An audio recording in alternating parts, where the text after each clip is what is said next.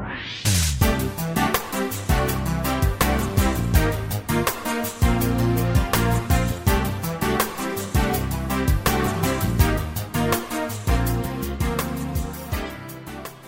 Welcome to Emotional Savvy, the Relationship Help Show. I'm Dr. Roberta Shaler. If you're ready to increase your confidence in conversations and conflict, deepen your self awareness, expand your connectedness, and enrich your relationship with yourself and other humans you care about, and even those you wish you didn't, you're in the right place. Enjoy today's episode.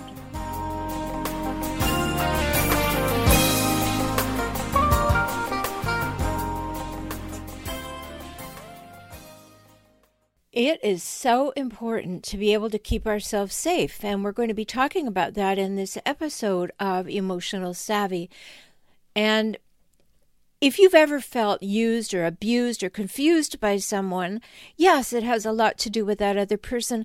But today I just want to bring it home. I want to talk to you about what it has to do with you.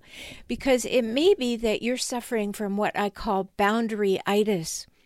Yeah, boundaryitis you're inflamed because people walk all over you. And when you're with a hijackal, that's what they want to do. They want to get your agreement to walk all over you at any time. In fact, all the time, if possible. So you're getting more and more inflamed. You're getting more upset because you have boundaryitis. And those boundaries that you have are not keeping you safe, and that's what boundaries are for.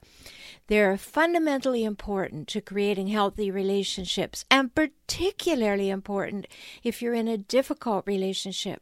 But they're very important in every relationship with people you love, people who say they love you, with people that you even meet on the street. You may have to tell them what's okay with you and what's not.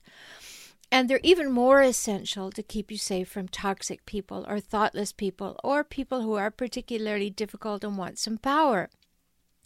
So, the major symptoms of boundaryitis are that you feel violated, you feel stepped on, stepped over, maybe you feel disregarded or discounted. Another symptom is that you feel unseen. You definitely don't feel anybody's listening to you, so you feel unheard, neglected. Maybe you feel powerless in the situation or at other people's disposal or they're taking you for granted.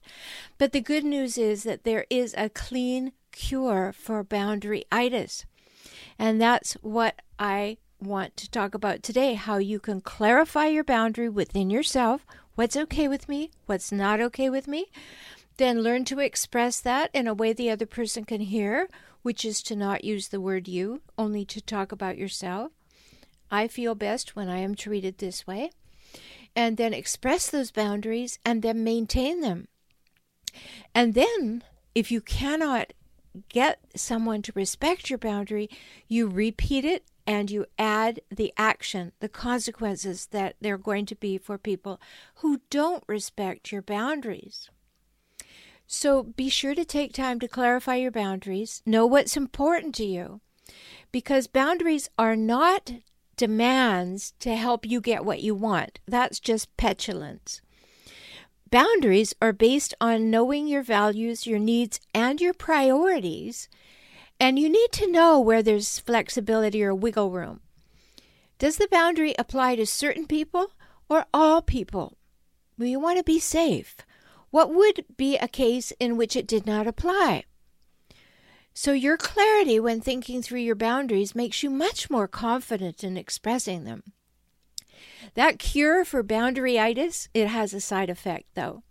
And those side effects range from immediately receiving more and mutual respect to upsetting and alienating people who don't want you to have any boundaries. You've met them, right?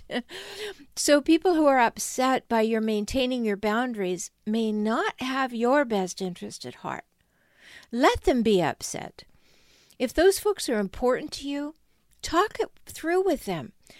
Give them the best chance to understand your boundaries, and that gives you an opportunity to let them express theirs as well. And then, if your boundaries don't sit well with them, let them move away from you or you move away from them. You don't want to be with people who trespass your boundaries. You need to maintain them.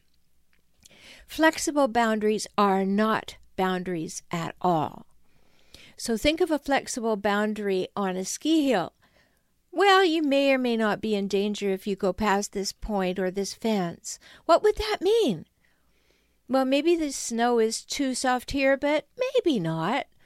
Maybe this cliff is too high to jump off, but maybe not. Maybe there are dangerous rocks below, or maybe you'll miss them. Well, that's crazy, right? So, you know, if you think about that, you realize why you need to have strong, clear, well expressed boundaries. And I know it's not simple. It sounds simple, but it's not that easy. For many people, the very thought of expressing a boundary sends them fear to their core. They find they think, well, maybe someone won't like me, maybe they won't approve of me, maybe they'll go away. It was true, they might, and someone may not, but that's far better than not liking, approving of, or loving yourself. So people with boundaryitis often get great mileage from the doormat syndrome. They have no boundaries, but then they get upset when they think someone is walking all over them. How does that work? They tell big stories like, You'll never guess what that person did to me, or Ain't it awful, or He did me wrong. Big victim stories. And they get stuck in the story and the reactions they get to telling the story. So they look for sympathy and empathy and a shoulder to cry on, and they get great mileage out of the story, and they still feel very used. But without clarified, expressed, and maintained boundaries, they're just lying down holding a big sign that says, Hey, walk all over me, please do. They're welcoming people to turn them into a heavy traffic area. So a boundary tells people where you end and they begin. It's a statement you make that lets others know what is okay with you, what is not, and if necessary, what the consequences are for crossing the boundary. Now, I've told this story before, but it applies here. I'll tell you a story about my mother. She said to me, Go downstairs and get the bucket. Remember, my mother was a very difficult person, a hijackal. And I said to her, I was 40 at the time, I said, Pardon? So a little more assertively, she said, Go downstairs and get the bucket. And I again said, Pardon me? So louder, my mother said, You heard, go downstairs and get the bucket. And I said, You know, Mom, no one in my life gives me orders. I don't respond to orders. There was this big silence. And finally she said, Go downstairs and get the bucket, please. So I got the bucket. But the good news is that my mother never gave me another order, so that was a great result. We're a 100% responsible for teaching people how to treat us. Remember that. And the only way you can do that is by clarifying your boundaries, by doing your own inner work. Express your boundaries when necessary, and in some cases before they're even necessary to those people in your life, and then maintain your boundaries consistently by moving away from those people who demonstrate their unwillingness to respect them. You are the only person who can do those three things. So if you don't do them, you have to take responsibility for allowing or maybe even inviting people to walk over you. So work on your boundaries today. Keep yourself safe. And if you're unsure how to go about that, let's talk. I'll help you clarify your boundaries. It's very important to your well being and the health of your relationship. And I really, really want you to be safe. And I know you want to be safe too. So let's get those boundaries in place, expressed, and maintained. Talk soon.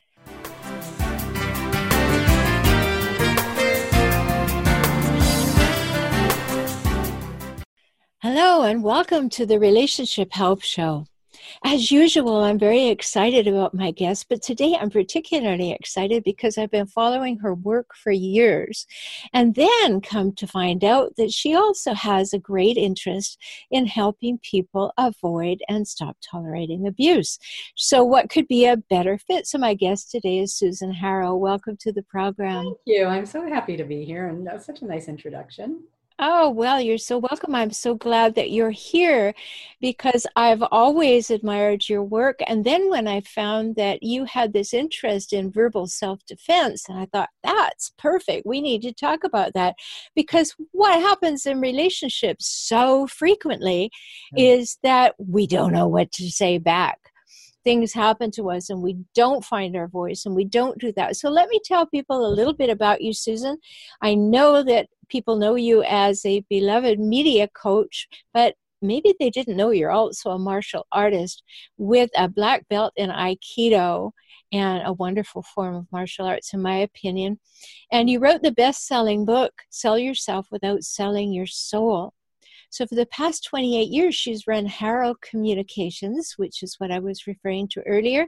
She's trained thousands of people in verbal and nonverbal communication. And our great interest today is in finding that voice and finding ways to send clear messages in the moment because we've all had those aha moments, Susan, haven't we, when we think what we should have said and two days later. or a moment later or you know an hour later or whatever. I know right? It's the practice of of getting your muscle and mental memory in so you can be present in the moment. You know i just wrote down something that louise hay wrote. I was listening to a tape of hers. I'm going to read it to you. Um, the point of power is always in the present moment. What you're choosing to think believe and say today right here and right now is creating your future I really loved that. You know, and I thought, and how do we do that? We do it, it's not a one time event, it's something that we practice mm-hmm. all the time in this moment, right? And and that's what i love about you know this kind of opportunity and actually doing role play. As a media trainer as you know we do role play and you've done a lot of media. So in order to get the feeling in your body in your face in your mind in your in your everything everything is actually to do it. So in media training you know i might play um, you know mike Wallace or Bill O'Reilly, not anymore, but you know, um, no, but I was playing, you know, a Bill O'Reilly, so people get the feeling. What does it feel like when somebody's aggressive or mean or um, what's uh, intimidating or also um, degrading to mm-hmm. you? Like what happens in that moment to your body, to your face? How do you respond? Like, oh, sometimes it feels like a punch in the gut.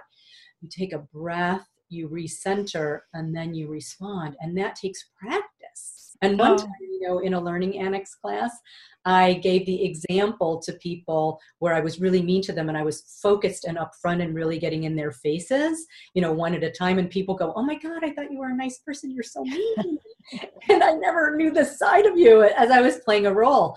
But after time 10, they could relax and go, okay, now it's not so forceful, the feeling, or now I can take that breath and center and then respond to you. But at first they couldn't. They were, you know, recoiling and and they were frightened and their faces and their eyes would get big, right? Mm-hmm. Um, so it was only through that sort of repetition that they started to get that into their mental and muscle memory. Oh, I can respond in a different way. Absolutely. And of course, fear comes up, anxiety comes up. Yeah. Am I going to be okay? Are they going to like me? Will I show up? Do I seem like an expert? Do I know my oh stuff? Oh my God. Like the, the the the things that can go through our head in like yeah. two seconds, right? You're like, this is the longest two seconds of my life, but I've run through every criticism I've ever. oh yes, our inner courtroom just rises right up and says, "What do you think you're doing, girl?" Right, and, right. and there it's you are. One inner critic; it's a team. That's right. It's the inner courtroom. That's why I yeah, call it the courtroom, because every person who has ever said, "Who do you think you are?" just yeah. shows up at that moment and puts their hand up, and you know, it reminds me Susan, of uh, a story that one of my colleagues, Debbie Allen, told. She mm. was on the Howard Stern show, and he made a really strong, degrading comment, something like, Well, you know, uh, why would anybody listen to you? Nobody's ever heard of you. And she had the presence of mind at that moment to say, Well, you called me to be on your show. Beautiful and the entire interview changed. Yeah. So we can change a conversation with somebody who is a difficult, toxic person. Yeah. by being aware, and I always tell people, Susan, that the first piece of work you have to do in a relationship of that nature, as long as there's not sexual or physical abuse going on, is your own work you find your voice, you find your values, you find your vision for your life, you look at your beliefs, and then you align your life before you leave, before you make decisions. And part of that is coming to the consciousness of being in the present moment and not feeling cowed, not feeling pushed back against the wall, not that kind of Tony Robbins moment that has been in the air so much with him kind of walking somebody back because that's how we feel. We feel intimidated and we allow ourselves to feel that way and we need more confidence. So, uh, how, what's your tip for getting to a place where you can um, be in the moment yeah. and be aware that this is inappropriate and I have to find an appropriate way to respond? Yeah, so so I think a couple of things. First, um, it's not that we're never intimidated or something doesn't happen or fear doesn't come up. It's fine that it comes up and we want to accept that. It's like boom, oh, I feel intimidated or somebody said something. Now my my I, I want to I can't use the word my my stuff is coming up. Let's say stuff is coming up, right? It's um it's recognizing that and getting faster and faster at it. In Aikido, the the Japanese martial art that I I, I train in, um, the founder of Sensei, he, who was only 4'11, by the way, a tiny little man who was incredibly powerful, using his energy, not physical force or muscle. Um, and that's the beauty of it for women is that it's not about um, your strength or your size. Um, it's about angle, it's about technique, and it's about um, science to be able to flip someone. And this is the same thing. There's a science to it. So with him, what happened is they say, How do you always stay on center? And he says, I don't. But when I'm pushed off center, I get back so fast you don't see it. So this is the same thing for us, whether it's a media interview or someone shouting at you or a Tony Robbins um, towering over you. By the way, I thought she did really well. I thought. Oh yes, yes, yes. Oh, wow. yeah. Yes. Yes. Ten, you know, high five for her. Double high five for her. Um, you know, she really came back with a lot of things and stayed very centered and calm um, in that kind of very difficult confrontation. Mm-hmm. So it's about recognizing, oh my God, I feel like, uh, you know, my my thoughts are coming up, and I feel intimidated. To take that breath and to recognize it and to stop, and then to say, how do I want to respond? How do I want to choose to respond in this moment? And Debbie Allen was um, with people who are like a little more bullies, like Howard Stern. She did like what's called a full stop, which was um, she turned it back on him, which is a technique that we want to use on bullies. Maybe not um, when we want to keep the conversation in a um, in a forward movement or stay connected to somebody. She stayed connected with him, but it was a full stop. She said, "Well, you." You know, so she turned it back on him, and that's what we want to do for bullies. Most of the time, we don't want to go, "You said this," you know, especially when it's in a relationship, right? If that's not the right thing to do when you're talking about somebody's feelings or understanding. But to stop a bully, to say something like, well, but wait, and you don't even have to say it forcefully. You don't have to say, well, you called me. that would be one way to do it, but you can say it very softly too. Well, well, you called me. Exactly. You know, so there's there's lots of ways to respond even to the same it to the same thing. And it was like, but the point is it stopped him in his tracks and that's a really great technique for somebody who's who's intimidating you is to do something what's called a pattern interrupt which mm-hmm. even can be something like what i just did like that that's uh you know shift somebody out of their thinking Yes, and, and he couldn't see her, of course, but if he could see her, she's a very tiny blonde woman. Yeah, yeah. And and yeah. yet, you know, you can't see that in a photograph of her either. That she's small, but when she, I don't think she said it in any any forceful, rude way. She just did it what you said. You know, ah yes but you found me so yeah, that must be me. possible. Yeah, yeah, so who are you to do it? I said well you found me. Yeah exactly. and you can do it super sweetly. Well you found me. Yeah, you know, I mean, exactly. so all those kinds of different ways to respond. And you know, I've written 16 books, Susan, and wow. I've written books for couples, and I write about my favorite topic, which is the term that I trademarked for difficult, toxic per- people, which is mm-hmm. And what hijackals want to do the definition of a hijackal is a person who wants to hijack the relationship for their own purposes right. and then scavenge it for power, status, and control. Mm-hmm. So when you meet that kind of energy, um, that is always wanting to dominate, always wanting to win, always wanting to one up, then the the Aikido image is great. I remember taking a workshop with George Leonard oh, long time ago. Yeah. yeah and and you know just talking about working with the energy that is like you don't the energy coming at you you could transfigure that energy and transform that energy and you don't need to use yours at all. That's right. But when we can be present that's the biggest thing which is why i say we need to do our own work first because if you're in a cowering position if you're always afraid you're hyper vigilant maybe you had a domineering, difficult, or toxic parent that taught you to be hypervigilant. Maybe they were substance abusers or they had a huge anger problem or something that right. caused you as a small child to go, you know, am I safe? Yeah. And so you bring that to your adult life and then you get into a situation where you're being barraged and you tend to withdraw and collapse and conflate, where we have to learn to come forward and just be fully present here now. Yeah. We don't have to push forward, but we have to yeah. be here.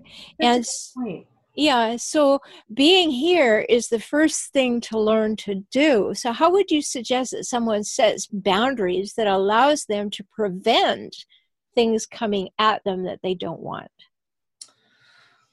Um I think I want to flip the thinking because it's not about ever controlling anyone else. It's only about controlling your own feelings and your own energy. So when we think of that, it's not about how to prevent someone else to do something to us. It's how can we expand the possibilities and expand ourselves to have um, to avert these these kinds of things. And that's a practice. Like when you were just talking about, we'll stay with the Aikido analogy.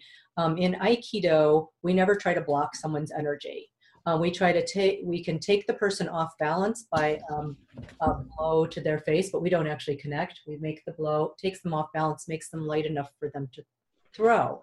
But in Aikido, when somebody's energy is coming toward you, we redirect the energy. We're not stopping it. We're letting it go in the, the direction that we want, but we're slightly redirecting it.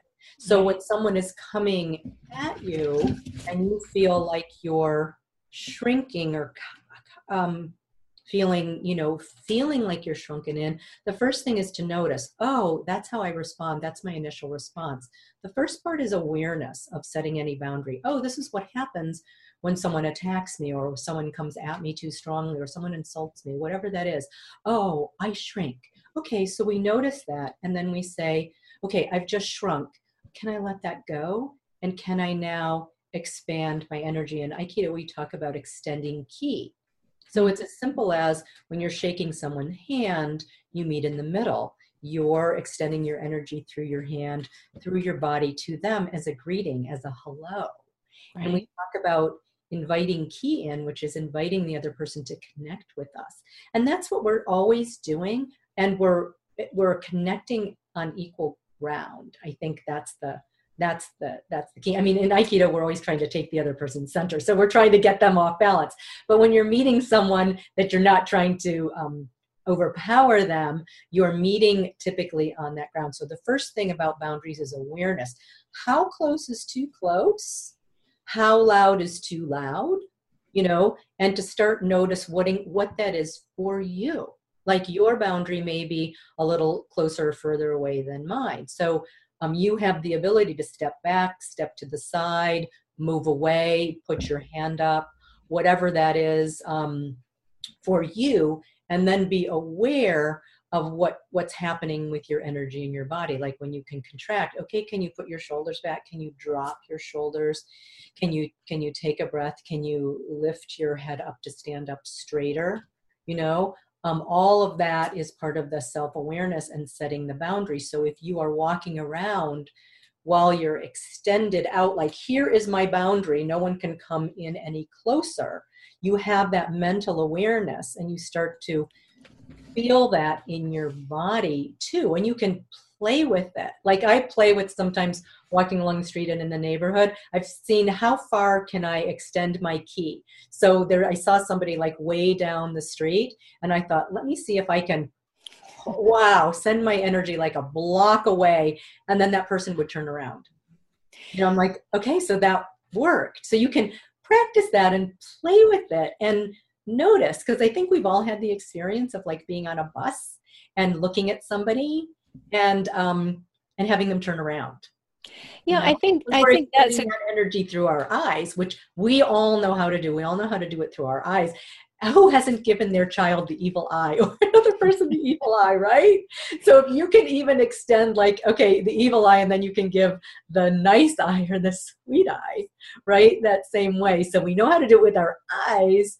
So let's just extend that through the rest. And what I can tell you is even standing in line at a grocery store, oftentimes um, I do a, a, prayer. You know, I just extend that, like, you know, especially if I see somebody having a good, t- a hard time, I extend, you know, oh, may, you know, just sending like good feeling to them. Can their day be easier?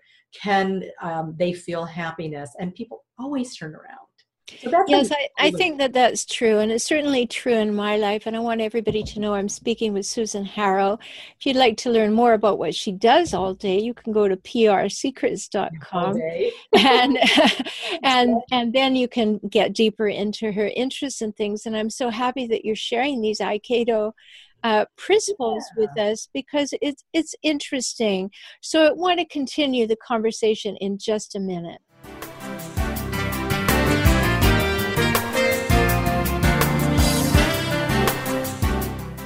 So we were talking about practicing the ability of extending our and expanding our energy. And you know, I want to relate something to you because I do a lot of work, energy work, and and I did this experiment, Susan, and I think it, it will also add to what you were saying, which is I decided because I was spending so much time in airports as a professional speaker at the time, I decided that I would get rid of my suitcases and I would do this experiment. I would walk to my gate and I would consider myself a blast furnace of love and I would just see what mm. happened. That I was just doing this. and you know, the result of it was that babies came to talk to me, Aww. people asked me questions, there were lots of smiles. Um, it was it was just palpable what you can do. So when we're working with these difficult people and they want to come into our energy space, it's a great idea to be able to hold your own, to be able to keep your center, to be able to stay in a place. And it's not only physical boundaries that we need to know how to handle, we need to be able to deal with the emotional and verbal boundaries that people say outrageous things to us in, in order to have some kind of power over us. And that's important. So we need to be able to set up situations so we are not getting into argumentative spaces without trying something that will prevent us from doing that. So, mm-hmm. what are your thoughts on that? Well, I love what you said about being like a love furnace. Is you described it? Last furnace of love. Furnace of love. Um, you know, the same goes for difficult people because they really need it most. You know, and it's the hardest thing to do you know, in metta kindness, the metta kindness meditations that Pema Chodron teaches and all of that, if you can't extend it to a person, you try it with the, the things or the people that you love. Sometimes it's easier with an animal, you know, mm-hmm. because they're it's unconditional love. So you practice sending love to your animal, which you do anyway, or a baby, right? So we practice on the easy people and then we move toward the people who are more neutral and or people that we love and then we move to the neutral and then we move to the difficult. And you can practice this without being in the presence of a person because even that is going to shift your vibration or whatever it is that you want to call it um, the way that you are in the world. So you can do this practice on your own the loving metta, metta kindness practice which is you know very simple which is just compassion for you know animals babies that then you know just extending it that way. And i mm-hmm. think you're asking like what happens when when that difficult person is in front of us? How do we set that boundary? Um, the first way that we can set that boundary is you know physically before that person ever gets any closer to us. If we know that they're we're noticing out in the world oh um, this person is you know has a has um, you know i feel a bad feeling. The first thing is to notice that and then to act on it. It's not you know enough this person has a bad feeling and then let them get close to you. No. This person i feel something bad. It feels weird. Something's something's wrong. You need to create distance. So that would be the first thing. Then if somebody's already gotten in there let's imagine it's a surprise then um, you know if it's a physical person whether they're verbally abusive or starting to grab you physically you can immediately say stop right there um, so a little bit louder, more intensity. I mean, if I could ramp that up either with my eyes and my face too, but depending on how forceful you want to be, you can even stop. You know, you can don't come any closer.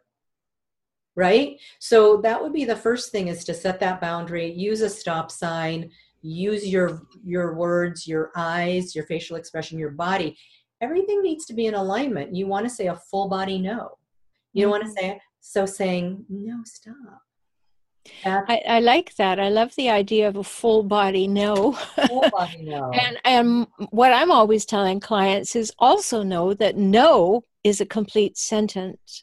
And when we're dealing with hijackals, people who have personality disordered traits, whether or not they're diagnosable or not doesn't matter, which is why I created the term hijackal. None of us, I mean, certainly I have a PhD in psychology. I I am a professional, but diagnosing is not the issue. My thing is about helping people notice what's going on and notice how you feel, notice how you want to feel, and then do something about it. So when you're dealing with a hijackal, some kind of physical thing like that will often be a challenge to them. That will say, let me see if I can come into your space. So it becomes something that we have to learn to do first like you okay, have another another thing for a hijackal. the uh, um ordinary. Yes, yes. There there's lots of things to try. Funny, mm-hmm. you know. Um, you know somebody difficult coming in you know make a joke i mean that's we sometimes forget humor and sometimes that doesn't work again you really have to judge the situation there's not one thing to do but I remember my neighbor who she was not an attorney, but she was her job was to negotiate with unions. She had never lost. She worked for um, um, you know a government agency. She she was not an attorney, but she never lost a negotiation, and she used to break into song during negotiations, and people would just be so flummoxed and so beside themselves. They didn't know what was going on. And then she would be able to negotiate with them and get her way. You know, so some of that is like use your imagination. Well, there's a reason for that because when you do something as outrageous and unexpected as breaking into song, yeah. you have 10 to 15 seconds when we actually disinhibit the neocortex in the other person. So their brain scrambles for a moment and that that gives you a moment. I teach negotiation in the in the um, school of management at the university of texas at dallas. So i understand exactly yeah, what yeah, she's talking yeah. about but you know it it's a good thing. But if you happen to be in a relationship in your home with a difficult person then you know these things become finer and finer calibrated. Yeah that okay sure with somebody who you can do something unexpected like no you're not going to do that with somebody who has not got the inside track and you haven't promised to spend your life with them till death do you part. Yeah. but they don't really have a strong conscience if any they're lacking in empathy. So when you say no they say mm, we'll see about that so it it requires us to have even stronger personal skills that you were talking about before.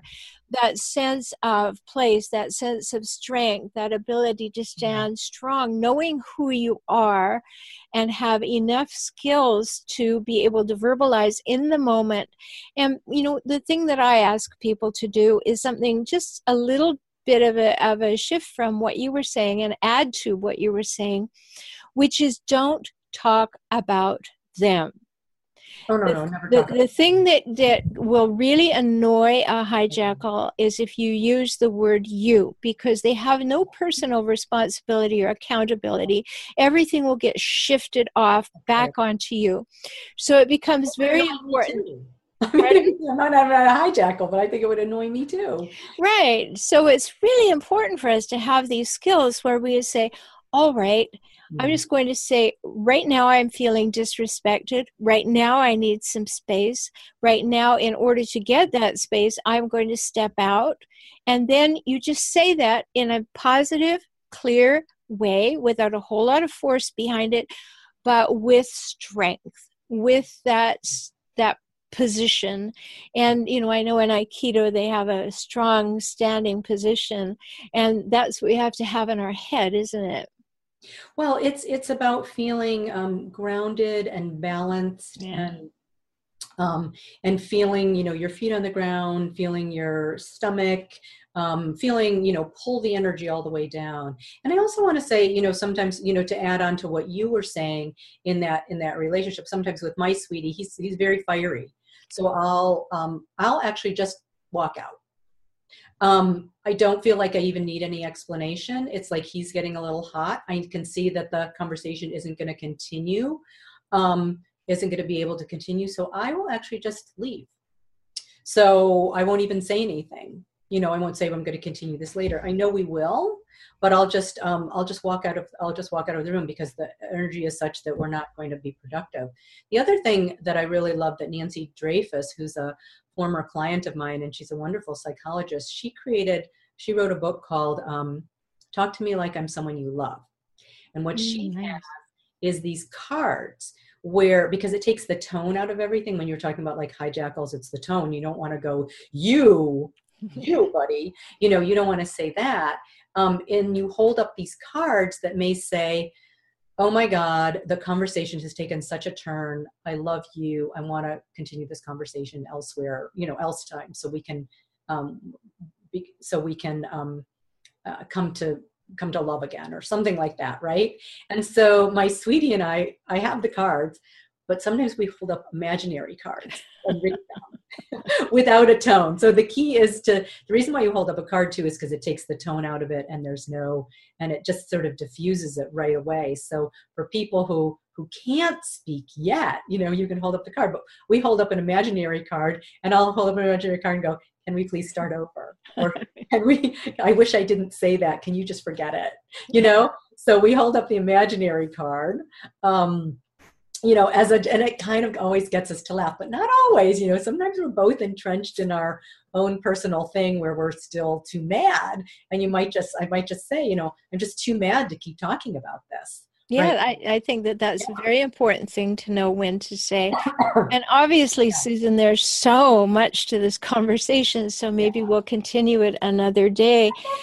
Yeah, so good. So let me just remind people that I'm talking to Susan Harrow. She's very well known as a media coach and a media person, helping everybody get seen, which is a wonderful thing. So you can find her at prsecrets.com.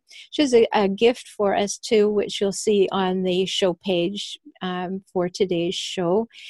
And I just want to thank you for bringing this wonderful awareness of Aikido and how we can link those energy things that are present in that system into the way that we communicate with the people in our world to keep ourselves safe. So, thank you so much for that. Thank you. Thank you. This is such a fun conversation. And yes, we could talk for hours. I hope we'll talk more. it's a fascinating conversation. It is.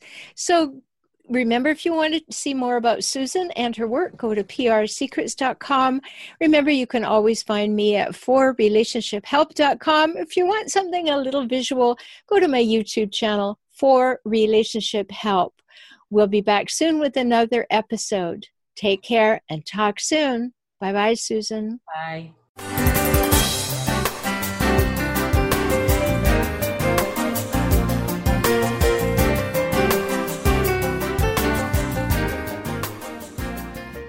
Thanks for being here for today's episode of Emotional Savvy.